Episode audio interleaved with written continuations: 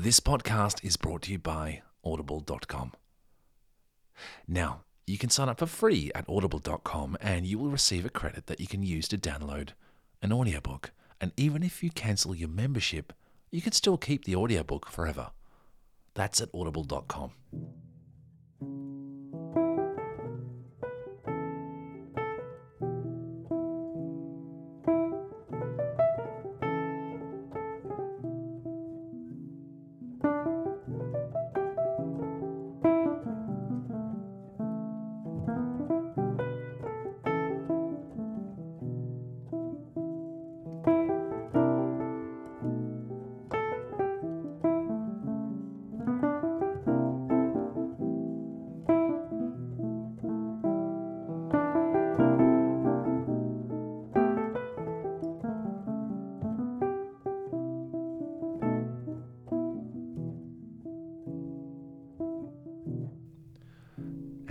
You know what?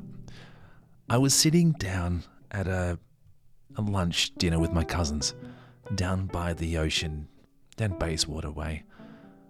That's sort of the southern part of Melbourne, down there where most of um, the inner city people in Melbourne, you know, like to go for a quick day trip uh, down to the ocean. And so they, uh, my auntie has a, you know, really cool house down there. And uh, so I was sitting down there. I had my cousins, you know, the tables. And weirdly enough, the conversation came around to this podcast. It's going to sound really strange. Um, but for some reason, and this is going to sound really strange, and when I say strange, I mean kind of stupid. Uh, but we're, it's a safe place, right? So, you know, we're good. I am very much aware and used to people listening to this around the world. By the way, big hello to people in Japan. For some reason, this has gone a bit crazy in Japan. So uh, big hi uh, to everyone listening in Japan and the rest of the world as well. Um, but I just, I saw that. So that's, that's pretty cool. So I look at that and, you know, I see Japan.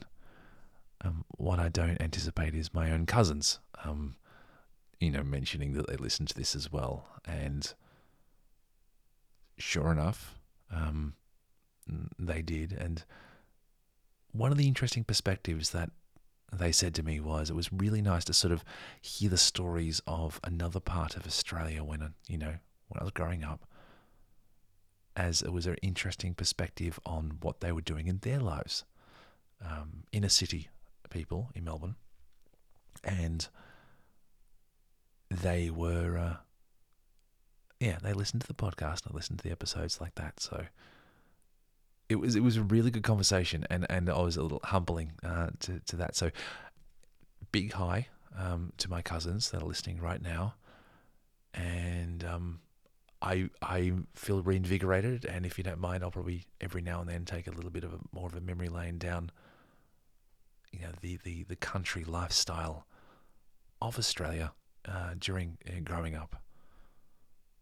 I don't have anything planned for this episode, but you know, just like many before, if I decide to ramble on to some memory of, of something, I uh, I might just, you know, take a moment. I'm sure that's okay. Yeah, I'm sure it's okay. Now I actually think about it, I, I do have one. It's a short one. It's nothing too large. You know, when you see something, you experience something and, and you love it, you appreciate it. But when you see it through somebody else's eyes, you get to see it again for the first time. Does that make any sense? You ever watched a, a video with a friend and it's your favorite video, and then you sit down and you watch it and you hear them laugh for the first time.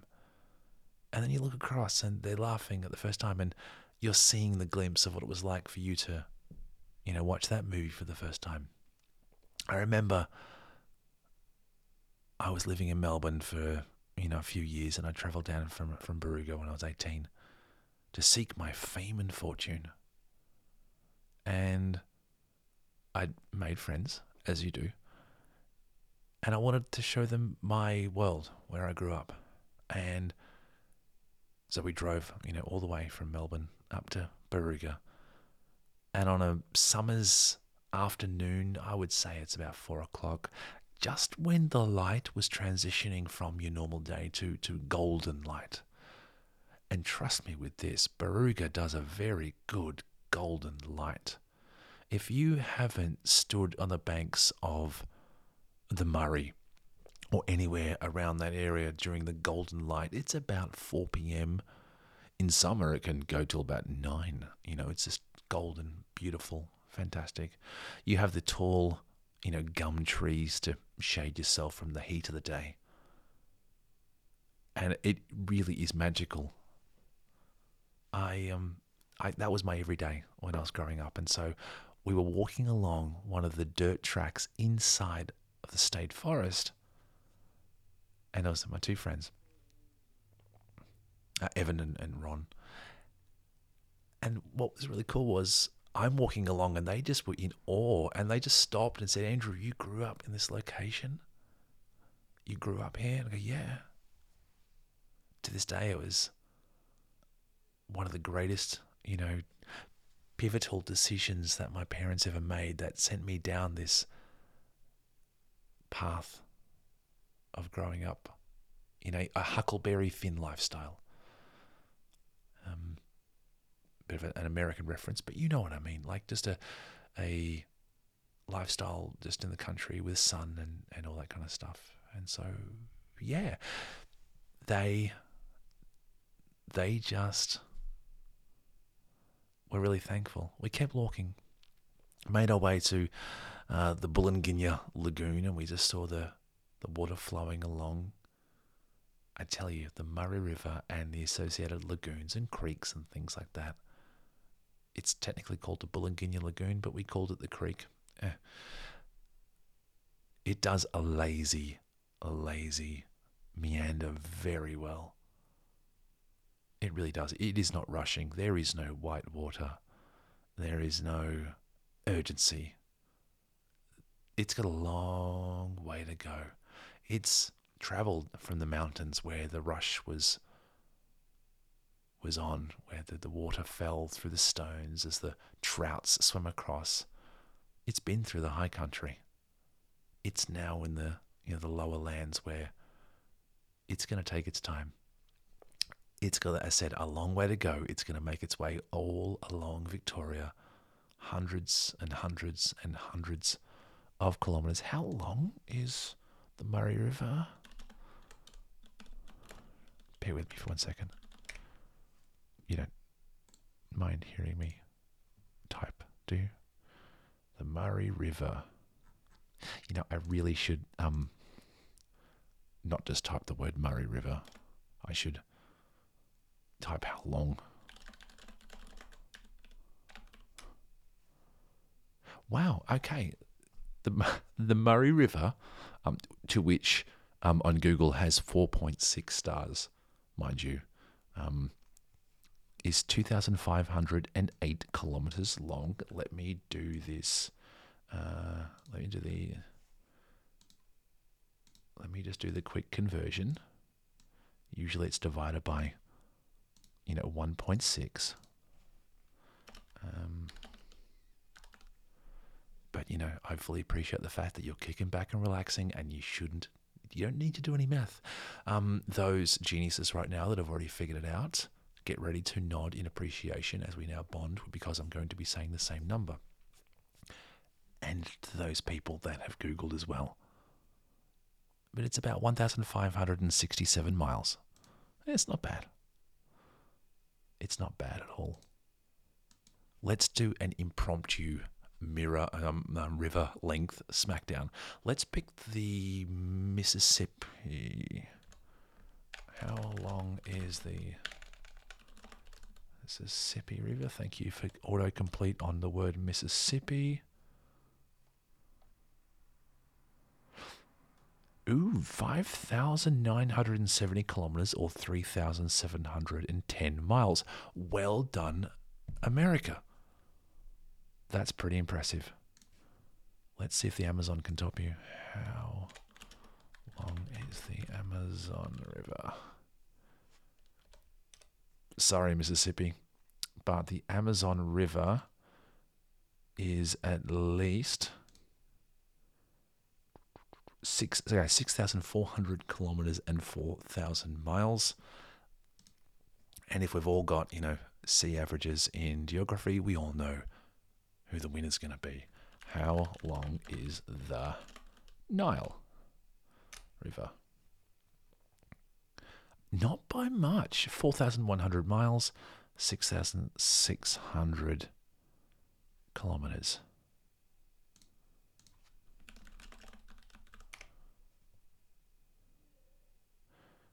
Um, quick run through, just a big hi to our you know, Japanese friends. So the Shinohawa um, River, three hundred seventy kilometers. The Ikaru River, two hundred eighty-six kilometers. Um, wow, they look beautiful though. Okay, so I'm looking at a series of Japanese rivers, and so they may not be long, but they're certainly absolutely and utterly beautiful. Getting back to my story, it wasn't... Um, so the Murray River does... an amazing, you know, just, just, just a slow movement of water. By all means, not stagnant, but slow. And coupled with the ambience of the day, the the, the warmth of this of the air, the, the the setting of the sun, and you know, the golden light. Do yourself a favor and just jump onto, you know, Google Images and just type the Murray River in the afternoon. If you want to, type in the word Barooga, B A R O O G A, Murray River, in the afternoon, and you'll see, oh yes, yeah, it's it's truly spectacular.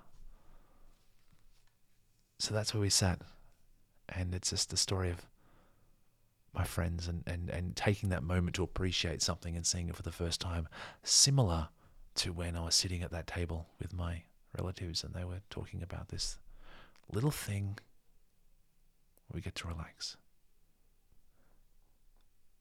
So hi, I hope you are taking a moment for yourself and you're just relaxing.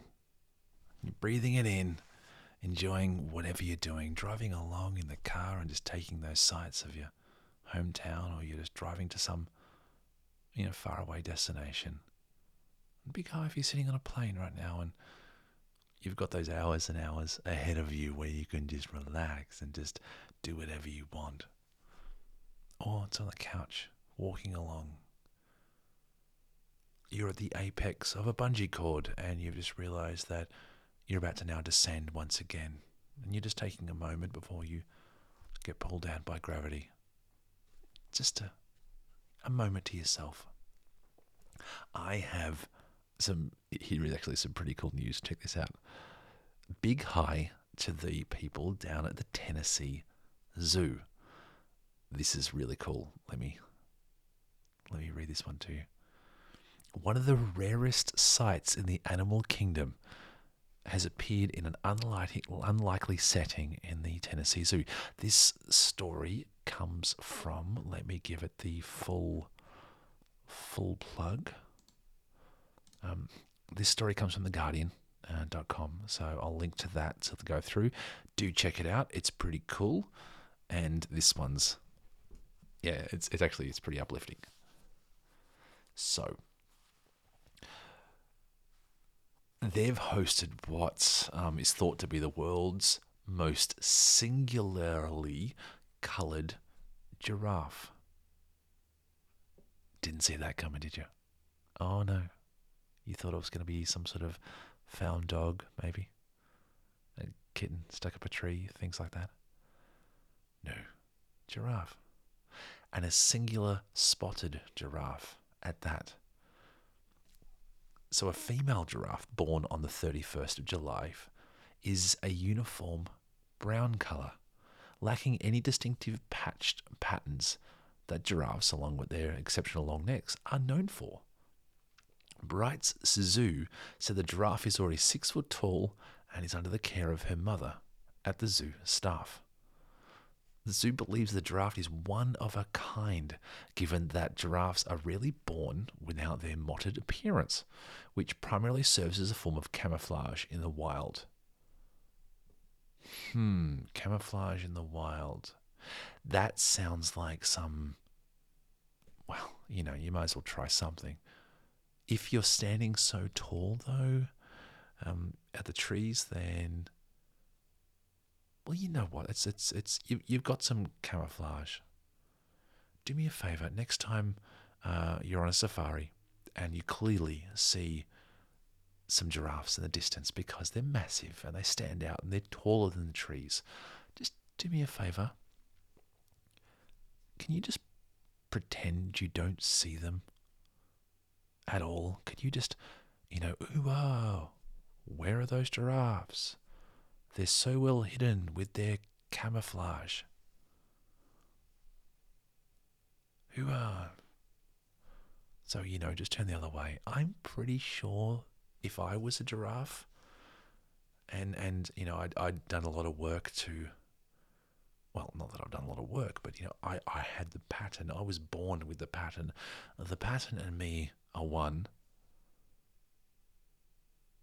If I was, you know, if I was that, then I'd be pretty, pretty happy if someone turned the other way, looked confused, started taking photos in a completely different direction.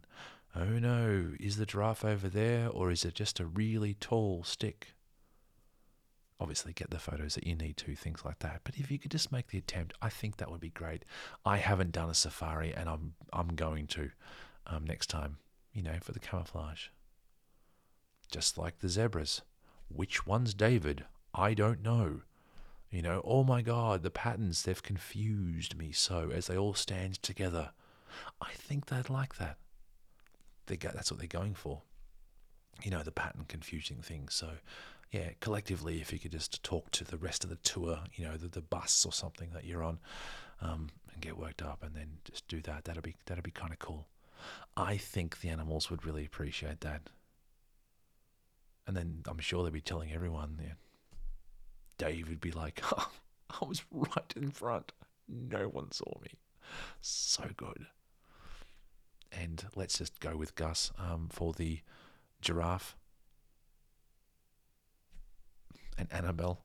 There we are. Annabelle, just going, wow, this camouflage. I'm like a ninja, but really tall. I'm I'm absolutely certain that they would uh, they would say that to all their friends. So, you know. This one, however, doesn't have that. So, I dare say it's very visible. And the zoo believes that the giraffe is one of a kind. And given that they are really born with their mottled appearance, which primarily serves as a form of ca- camouflage in the wild. Ooh, a Japanese man lives... Um, sorry. I do this thing where I'm... I... Let me read the sentence and then I'll explain. Japanese man uh, lives dog's life in long-haired collie suit. Pictures. Read more. So I do this thing where I use GetPocket. If you've never used GetPocket before, it's a pretty cool website where it'll take a web service and it'll remove all the stuff and leave you with um, you know, the reading piece. I know that, you know, Safari and stuff, they kind of do that, but if you send it there, it's going to build you a list of stuff. So it's pretty cool. Um, I like to do it. You can just send, you know, websites there, and uh, there's there's you know, if you got like a really long article, um, a really long um, you know, article or news, or, you know, a long read, quote unquote, um, you can send it there.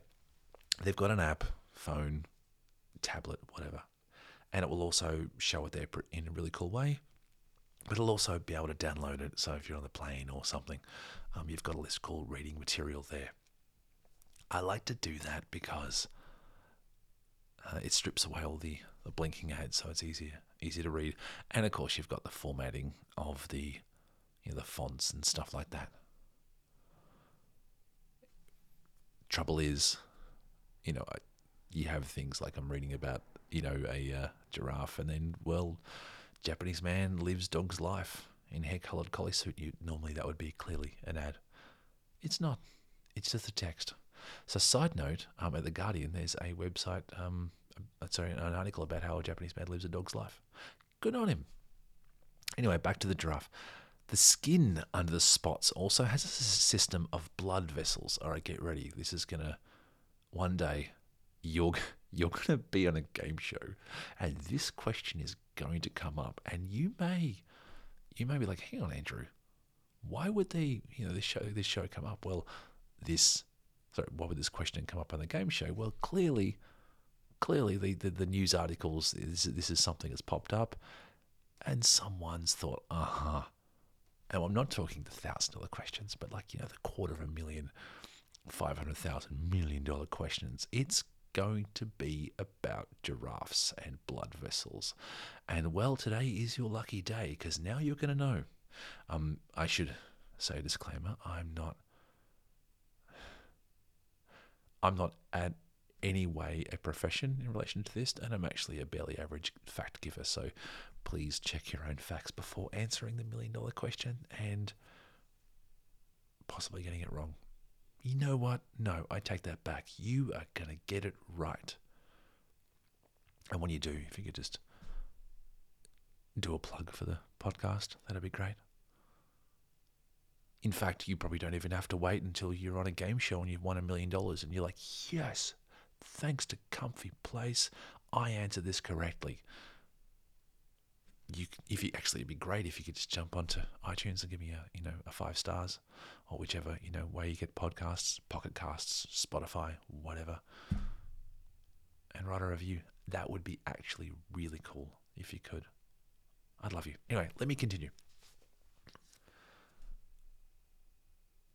So the Bright's Zoo said it hoped for the unusual birth will help highlight the challenges faced by giraffes in the world. They're the world's tallest animal, um, and is threatened by fragmentation of its habitat in Africa, as well as from illicit poaching. The international coverage of our um, patentless baby giraffe has created a much-needed spotlight um, on the Giraffe Conservatory, uh, the founder of the Bright Zoo, Tony Bright, said. I bet you that's no accident. I bet you that is no accident. Founder Tony Bright's Bright Zoo. I just thought it was about the amount of light bulbs they used, but clearly his last name's Bright. Bet you he was teased as a kid, but he overcome that, and now he runs a zoo. Moving on. Said the local television news station W C Y B, wild's population are silently slipping into extinction, with forty percent of the wild's giraffe population lost in just the last three decades. Bit of a downer. The zoo has announced a contest for the public to name the new giraffe. The shortlisted options are Kipiki, which usually means unique in Swahili. Uh, f- apologies for the pronunciations of these, by the way. Farali, which means unusual. Shakiri, which means she is most beautiful. Jamela, which is one of the great beauty. I will follow this to find out what name Um, it's given. I really hope it's not Giraffe McGiraffeface, because there's a there's a there's an alarming rate of names being called something McSomething face. And then of course they go to the internet, and the internet does what the internet does, and before you know it, it's Giraffe McGiraffeface. So I like these choices so far. They sound fantastic. And um, yeah, I really hope that. Uh,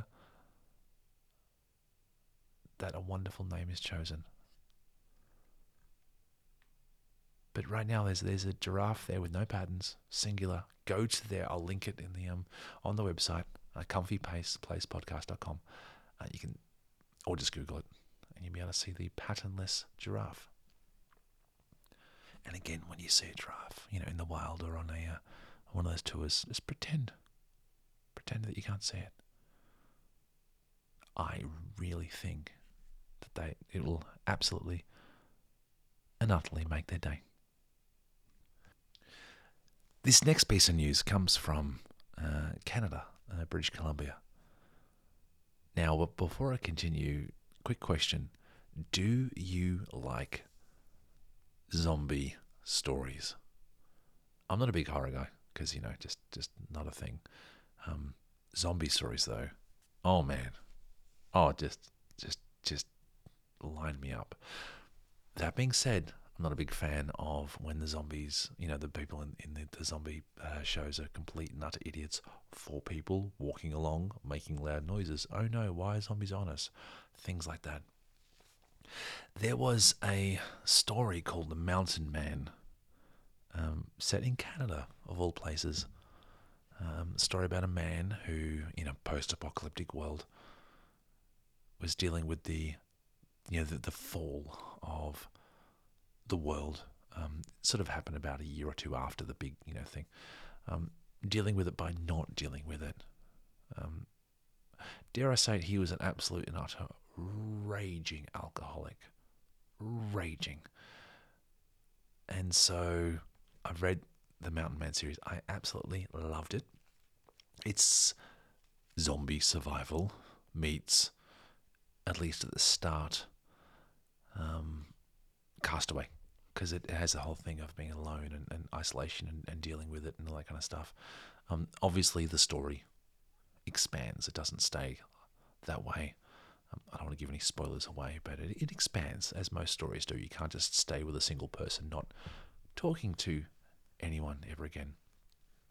And um, because eventually you'll just be dragging through and grinding to a halt, and it'll be utterly boring. It has to go somewhere. It does. Oh my God, it does. And so, like, the seventh book came out recently, and I was um able to read it. When I say able to read it, it's easy to read it. I just bought it and downloaded it. I was able to actually speak to the the author, uh, Keith C. Blackmore. Um. And yeah, I was able to talk to him, um, messaged him. There was a thing about buying a book and it didn't, link didn't work. And he wrote back. And so I had this moment where it's like, oh my God, if you've ever had one of those moments where you've just had a an exchange with someone that, you know, you've, you've just, you've lost your cool just a little bit, just a smidge. Maybe you shrieked a little, maybe the the it went up an octave, maybe you asked a bunch of questions that you later on really, really, really regret. And then later on you just sort of saying to yourself, oh my God, and just cringing, and you want to, you know, dig that proverbial hole and just climb in and shovel the dirt on top of you and stuff like that. Um, I had that. I've been there. And I was able to share the story uh, with Keith Uh, C. Blackmore. Um, writers are my thing. If I ever meet my favourite writers, I just I just lose my stuff. Just, just yeah, I really do. And one day, I was able to uh, call in, starting work in the morning. It was about seven o'clock in the morning. I don't know why I was in at work early, but I was. And on the national radio show uh, in Australia, it's called Triple J. Um, The radio was on, and in one of those cliches that you get only in the world of movies, which is, you know, the moment that they turn on, like, the T V or the radio or something, and just then it's exactly the, the content they need to see or hear to move the story forward is happening, like, right then. Like, the timing is incredible. Um, it never happens in real life, but of course in movies they can't, you know, have the person just doing nothing for two hours while they wait for that content to come on. So yeah, um, it was in one of those cliche ways. Radio went on. There it is. Call now to speak to Terry Pratchett. I am a huge Terry Pratchett fan. Um, huge and unapologetic. Uh, his gift to the world with the amount of books that he has written. Um, how many books? Sorry, there's a lot of typing today, but I've been told the sound is therapeutic. I've actually been asked to do, like, just a podcast episode where I just do my working and I keep talking. Maybe I will. We'll give it a shot. Maybe I'll do this random episode where I just do that, and then you can let me know whether it's a, you know, it's a good idea or not. Um, you can do that, by the way. Uh, uh, Comfy Place podcast. There's a contact section. You can come say hi. It goes directly to me. Um, and so um, be able to see it. But yeah, anyway, so a lot of typing. How many books has Terry Pratchett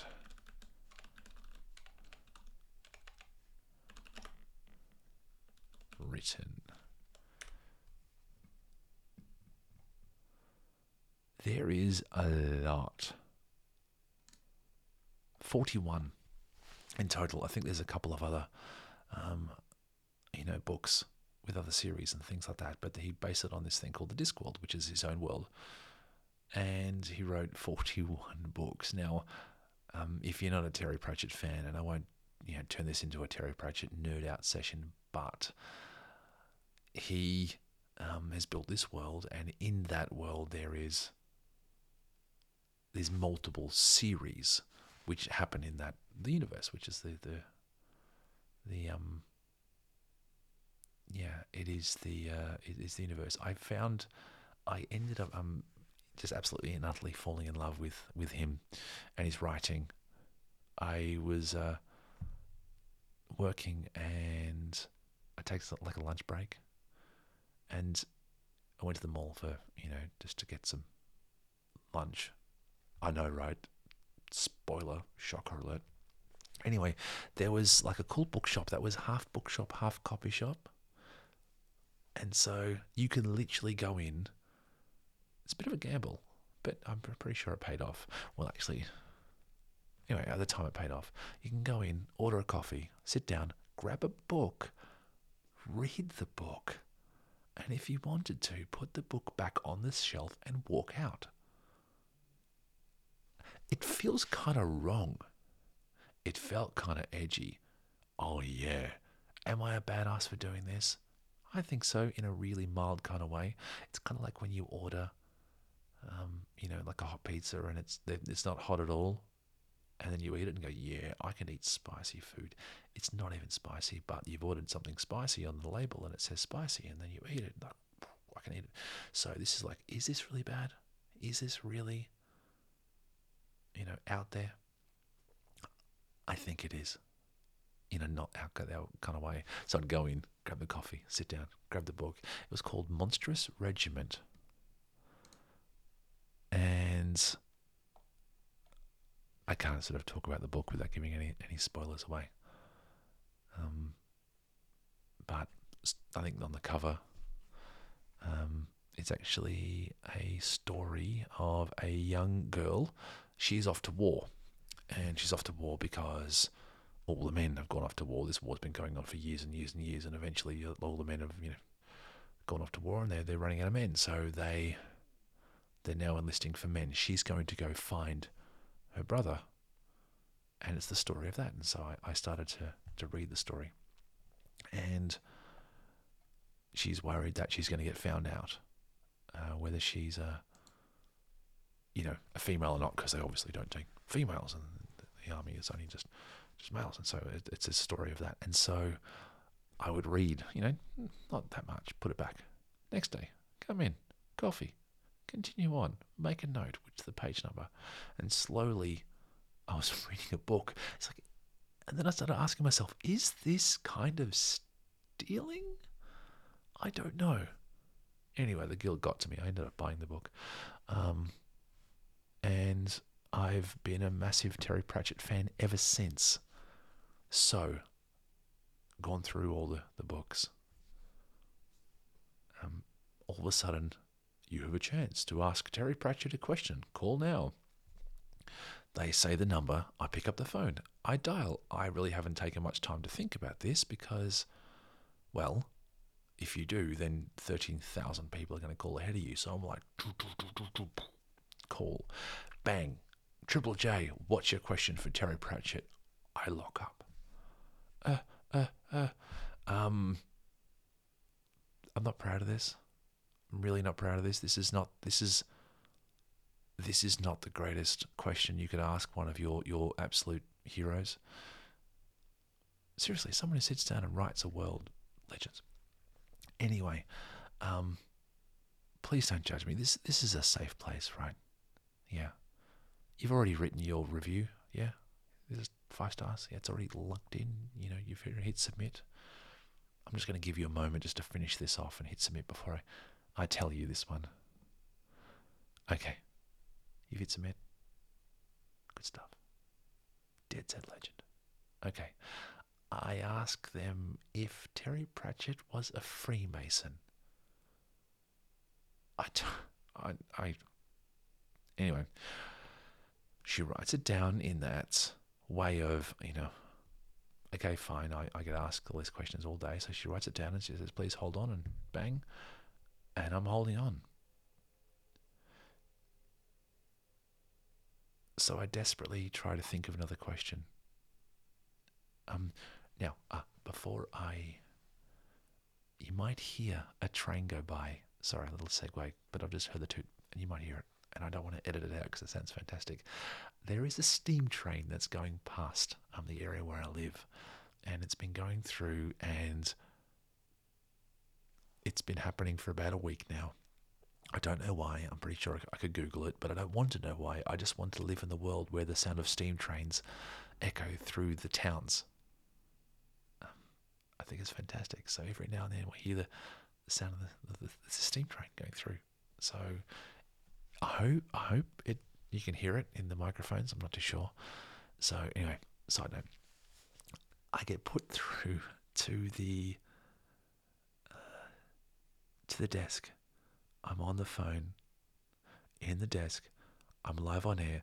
Oh, did I mention that Triple J is a nationwide radio station? Yeah, it goes everywhere. Um, everywhere. Millions of people listening to it. I'm realising this. Um, the room I was standing in really felt very big, cavernous and empty whilst I'm listening to this D J person say, hi, you're on the radio with Terry Pratchett with his new book coming out. And you have a question for Terry Pratchett. She knows the question, because they obviously get written, because they screen this stuff to make sure that idiots don't call through with stupid questions. I must have been borderline. Must have been. I can see and hear all of the questions from other diehard Terry Pratchett fans. He's an incredibly successful writer, um, mind you. I think he's second only to J K Rowling. Um, many books as Terry uh, Pratchett sold. Like, let's just get a bit of a thing here. Yeah, eight, um, eighty-five million books sold, thirty-seven different languages his books are translated into. His actual name is sent whenever you you um you search for something, and there's a whole networking Um, yeah, networking thing. Actually, I need to do this properly. Sorry, uh, Terry Pratchett name internet. Check this out. Take a note, mental note. Okay, um, Terry Pratchett passed away, so I was never actually able to meet him and uh, apologize um, to this. But I was on the radio show and I asked him this question, and I said, Um, hi Terry, Andrew here. I'm a massive fan. Um, I was wondering, are you a Freemason? I can hear that steam train noise. The whistle. There was a pause. In radio terms, it must have been forever. Um, they don't like dead air. And then, in a very Terry Pratchett kind way, he said, "No, I'm not a Freemason. Um." I don't know why you would ask that. Um, I know a little about a lot of organisations to write about them. And then he went on on one of his answers, which was very nice. He, he it could have been a lot worse, but he was talking about how it was, you know, he was, uh, he, he knows a little bit about professionals to, to ask about, you know, various characters and, and secret organisations. There was, there was a book that sort of looked like a bit of a secret organisation. Um, and yeah, and so I, I asked that. Um, I was actually a Freemason for a while, and that don't please don't freak out. I was I, I my grandfather passed away, and I was really curious because it's the Freemasons, and you you you're, you know, I was interested. Um, it's literally just a bunch of dudes getting together talking about stuff, and I was a, I was I think I was a twenty-one year old, and I thought it would be cool, but what it really was was getting together and, and talking at length about reading some things, um, at night, and it really wasn't for me. So I got a bit of an experience on the whole Freemason thing. Um, there was no secret order. There was no secret running of business. I thought that'd be kind of cool. Um, um, I'm pretty sure it's like they, the guys there would, would love it. They thought it was great. They'd get together in, you know, social settings and all that kind of jazz. Um, I really realized that it wasn't for me. Um, and so I sort of heard that. I got the, the little bit of a, of a, of a, you know, a thing about what I heard from, from being with Freemasons. And I've sort of put two and two together, and I got nine. I thought he was a Freemason. He, he wasn't. Unless he was being secret about it. Huh, didn't think of that. No, he's not. Anyway, um, he he was really kind. And he, he, he uh, yeah, he, he got me out of it. His name is um, echoing around the internet, though. Um, so when he passed away, um, it, this is an article from Wired. Um, a tremendous sense of loss rippled through... Um, Um, his dedicated fan base. Now, a group of fans uh, are turning to code in an effort to keep the author alive. One of his books, um, it all started in an endearing tribute, um, drawing on Pratchett's best-loved books. There was a book called Going Postal. In the novel, the telegraph-style system known as the Clacks, quote-unquote, was used to pass a name of a deceased character endlessly back and forth, uh, keeping his memory alive. Uh, where the book um, had uh, G N U John Deerhart, the prefix um, being of basic code to instruct the Clacksman to pass it on, not file, and to return the message. The internet gave us G N U Terry Pratchett. So essentially the same thing. So inside of the, uh, yeah, so so a post on Reddit initially drew the idea um, as a way of keeping the writer's name permanently flotation on the internet. An echo chamber of G N U Terry Pratchett post followed, but that wasn't enough. Soon, a dedicated thread appeared where users started posting actual code to embed on websites. Um, it doesn't do much. It simply causes the phrase G N U Terry Pratchett to appear in headers on the background data of pages. Um, but it's a wonderful, appropriate, and uh, strangely poetic way to keep his name alive. So when you go to websites and stuff, this bit's here, and it'll zip around the internet and... keeps his name alive. So yeah, massive fan, um, called him up and and made an absolute and utter ass of myself, but he was awesome and he was great, and so I was able to share the story with him. um, obviously won't go into too much detail on that, but at the question at the end I went, well, so I you're a Freemason. So yeah, but this story takes place in Canada. F Y I, I definitely download the um and buy the the Mountain Man series. You're in for a crazy ride. Best zombie book around by far. This one is actually a story about how a building uh, was saved from demolition. It was a one hundred year, one hundred eleven year old Vancouver school, schoolhouse actually sails to a new home. Okay, so yellow schoolhouse at Henry Hudson Elementary finds a new home in the North Shore. Um. With the Squamish Nation. This uh, story you can find at c b c dot c a. Um, and I'll put the link inside of the websites as well to check it out. You'll get a picture of the house um, and the building, and spoiler alert, it looks like a building. Okay, the bright yellow schoolhouse in Vancouver, oh God, apologies for the pronunciation, Kitsilano, Hello. Uh, neighborhood has been saved from demolition by a Squamish Nation, which moved the entire building to its new home by the barge. The old Henry Hudson building at the corner of uh, Cornwall Avenue and Maple Street was going to be knocked down to make way for a new elementary school. Its best intentions. But the nation stepped forward to preserve and relocation it uh, so it can be used as a school for Saskatchewan or Capella Reserve. I'm relieved and excited, says Lynn Lewin, uh, with renewal um, renewal home development, who pushed for months to have the school repurposed and relocated to another community. I won't even attempt a Canadian accent. Um, I love fellow Canadians. I love other people around there. I cannot do it. And I refuse to do the old, um, you know, uh, uh, new dude to boot it, sorry, eh? You know, that type of stuff. Won't do it. Won't go there. Um, it's kind of equivalent to someone saying, doing the Australian accent. That sounds terribly cliche. Um, you know, like, I'm a registered bookmaker from Brisbane, Australia. Yeah, yeah. Well, let's just not do that. So let's. I'll, I'll continue, and we will all have a little shred of dignity to go about our day. We're proving um, this little yellow schoolhouse. There are more reasonable, sustainable pathways to removing a building. We shouldn't just be bulldozing everything just because it's the, the easy thing to do.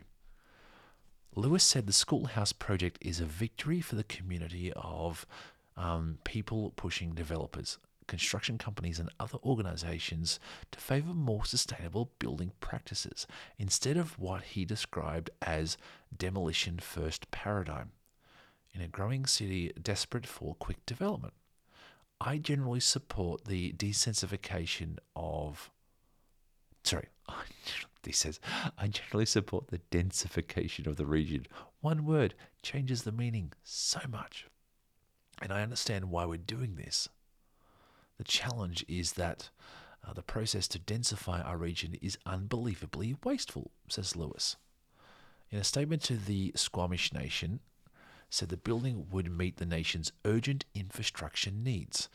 The building will be modernised and repurposed by the nation as a centre for early childhood education and will teach the Saskatchewan young ones the Saskatchewan mesh language, sorry, the Squamish language. I began, apologies, doing my best. Squamish Nation, it said. So on Tuesday, ten p.m., a team with the with Nickel Bros house movers put the entire schoolhouse on a trailer. Its journey saw a crawl of a few blocks west to the Kitsilano beach. From the following three hours, it then loaded onto a barge around four a.m. Wednesday.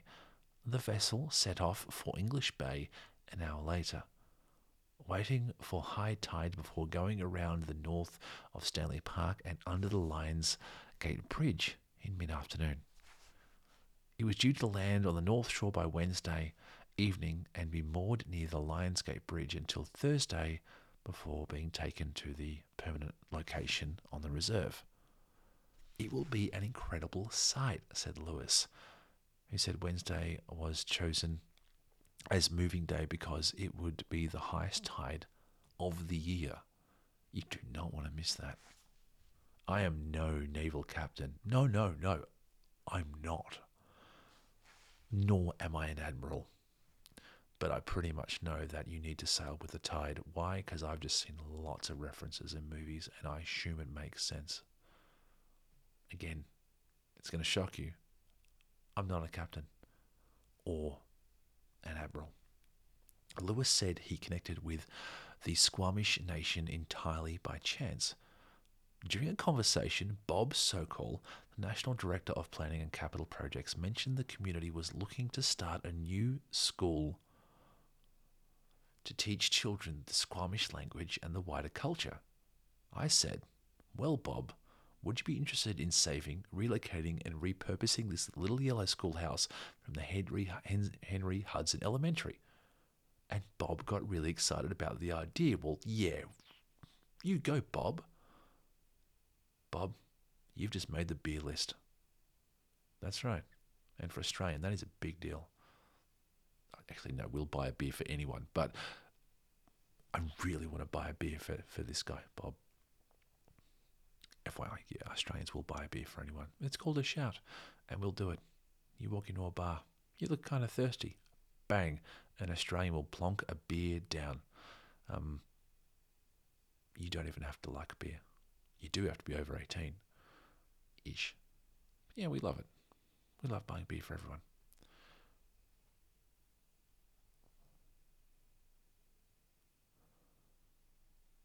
Five months later, the plan was in place.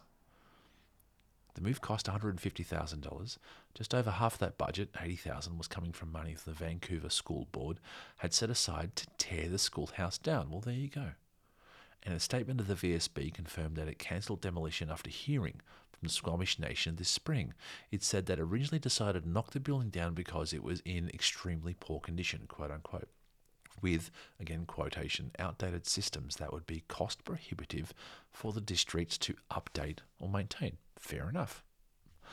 The original structure was built in nineteen twelve, and a manual training school where students could learn to practical skills and crafts like metal and woodworking. According to the Heritage Vancouver, it was going to be torn down as part of the school board's seismic migra- uh, mitigation program.